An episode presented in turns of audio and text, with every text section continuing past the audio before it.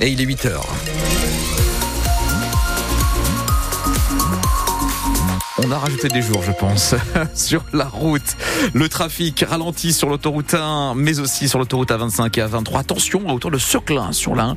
Très difficile pour l'insertion vers Lille. On fait un point complet à la fin de ce journal. Pascal Thiebol, la météo pluvieuse. Oui, il est surtout gris et pluvieux ce mois de janvier, avec encore donc de la des précipitations aujourd'hui, faibles ce matin, un peu plus soutenues dans l'après-midi, des températures qui vont de 5 à 9 degrés ce matin, 11 à 13 pour les maximales. Elle cumule les ministères du Travail, de la Santé et des Solidarités. Catherine Vautrin était en déplacement hier à Orchy, entre Lille et Valenciennes. Elle a visité l'entreprise de Chicoré Leroux qui accueille en son sein 11 salariés autistes. Un exemple d'insertion réalisé résultat d'un partenariat avec un ESAT hors les murs, un établissement et service d'aide par le travail. Les précisions d'Odile Senelard. Ces 11 travailleurs ont un espace qui leur est dédié au sein de l'entreprise de Chicoré. Ils y font du conditionnement de certains produits Leroux, par exemple des emballages spécifiques pour des offres commerciales.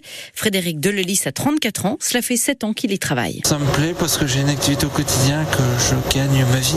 C'est le plaisir d'avoir une vie sociale. C'est-à-dire d'avoir un contact euh, avec d'autres personnes. Ces travailleurs autistes sont encadrés sur place par trois salariés de l'ESAT, dont Arnaud Fourmentin, qui souligne à quel point il est bénéfique pour eux de travailler au sein d'une entreprise. C'est vachement valorisant pour la personne en situation de handicap hein, de travailler directement chez le client. Hein. La plupart des autres structures, bon, ils travaillent en en, ESAT euh, dans des grandes dans des grandes ESAT avec énormément 200 ou 300 personnes. Et nous justement, bon, on a un petit ESAT, on travaille euh, dans les murs de la société Leroux. Et on voit que ben, ils sont satisfaits et super contents du travail que les personnes réalisent. Et le patron de la Chicorée Leroux, Guilain Le Saffre, souligne que leur présence est également un plus pour l'entreprise. Plus qu'économique, c'est un gain euh, social. C'est-à-dire que pour les équipes, c'est c'est une fierté de savoir qu'ici on a un ESAT qui est intégré. Et c'est vrai que c'est une mayonnaise qui, qui prend très bien. C'est du gagnant-gagnant donc, affirme Guilain Le Saffre, qui souhaite lui aussi que ce dispositif soit mis en place dans d'autres entreprises. Reste maintenant à mieux payer ces travailleurs handicapés en ESAT, rémunérés en moyenne 60% du SMIC. La ministre Catherine Vautrin souhaite qu'ils soient payés au SMIC et qu'ils puissent bénéficier d'une mutuelle, ce qui n'est pas le cas actuellement. Un homme de 28 ans et une petite fille d'un an ont été euh, intoxiqués par du monoxyde de carbone hier à Audruy, qu'ils ont été transportés en urgence absolue au centre hospitalier de Calais. Ils devaient ensuite être transférés euh, par hélicoptère au CHU de Lille en cause d'un groupe électrogène en fonctionnement dans le garage de l'habitation. Les pompiers sont intervenus hier soir vers 22h30 pour un incendie à Achicourt près d'Arras, un feu de chariot élévateur à l'extérieur des établissements GTEC spécialisés dans la tôlerie, la découpe et la soudure. Ce feu s'est propagé un stock de palettes et de caisses en PVC. Il n'y a pas de victimes ni de chômage technique, précisent ce matin les pompiers. Des travaux sont menés depuis hier sur la Lys à Saint-Venant près de Béthune. Il s'agit d'enlever les obstacles qui empêchent la bonne circulation de l'eau, de nettoyer les berges, un chantier qui s'inscrit dans le cadre de la lutte contre les inondations dans le Pas-de-Calais. Cet après-midi, Christophe Béchu, le ministre de la Transition écologique, se rend une nouvelle fois à Arras. Il va tenir le premier comité interministériel de suivi de la situation des sinistrés. France Bleu Nord, il est 8h03. Une nouvelle autoroute est bloquée par des agriculteurs mécontents. C'est l'A7 aux abords de Lyon, dans le sud-ouest. Des blocages se poursuivent on apprend ce matin qu'une personne est décédée dans un accident sur une route bloquée par des agriculteurs dans l'Ariège. Des actions sont annoncées dans d'autres régions. Dans les Hauts-de-France, des agriculteurs pourraient bloquer aujourd'hui les entrées et sorties de l'A16 à Beauvais. La FNSEA, principal syndicat agricole, maintient la pression donc sur le gouvernement. Parmi les doléances du monde agricole, les nouvelles normes environnementales qui interdisent certains insecticides et herbicides et qui ouvriraient la porte à des importations massives de légumes. C'est en tout cas le sentiment de Vincent Il produit des carottes, des panais et autres pommes de terre à Saint-Gain en Mélantois. Sur les surfaces qu'on a aujourd'hui avec le personnel qu'on a aujourd'hui, moi c'est impossible de pouvoir produire une carotte au même prix sans herbicide quoi. Donc euh, si c'est toujours possible, mais il faut trouver la main d'œuvre euh, qui va bien vouloir venir désherber les carottes à la main et ça aura un impact sur le coût de production que je pourrais pas répercuter. Donc pour moi c'est impossible. Euh, ou alors on va vendre des carottes à 4 euros le kilo quoi. Mais bon, je crois pas qu'il y a beaucoup de personnes qui mettront des prix pareils. Aujourd'hui, on peut pas tout passer du jour au lendemain comme ça. sinon, ça aura un impact énorme sur le prix de vente des légumes euh, locaux.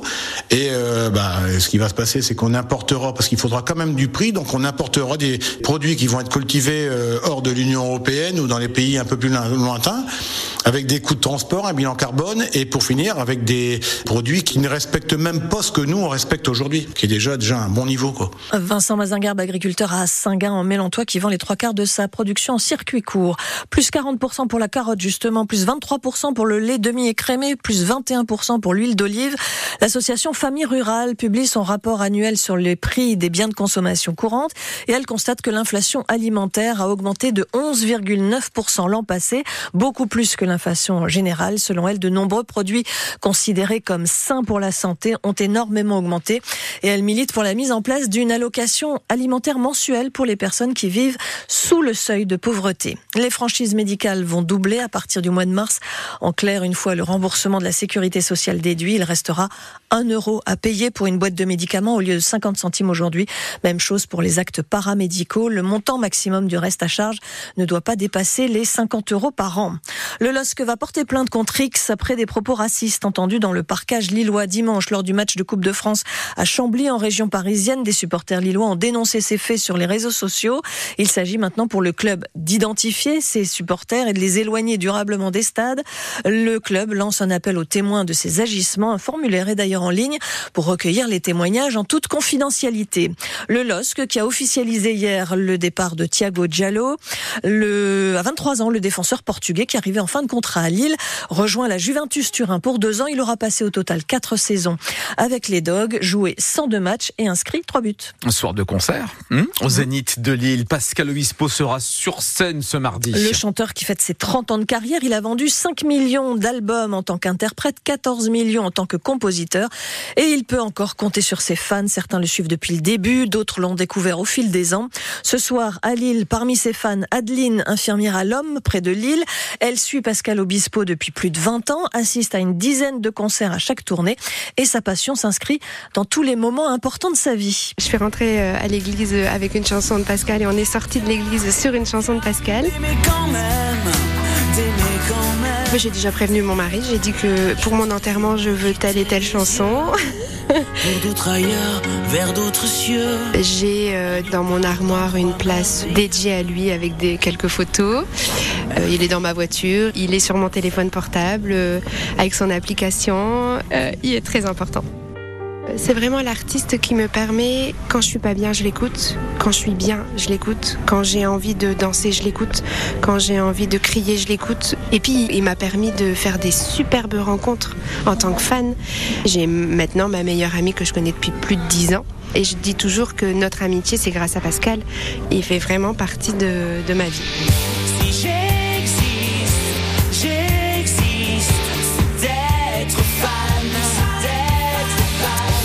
Donc comme euh, Adeline, cette infirmière de l'homme qui sera ce soir au Zénith de Lille pour applaudir Pascal Obispo. Il reste quelques places encore en vente.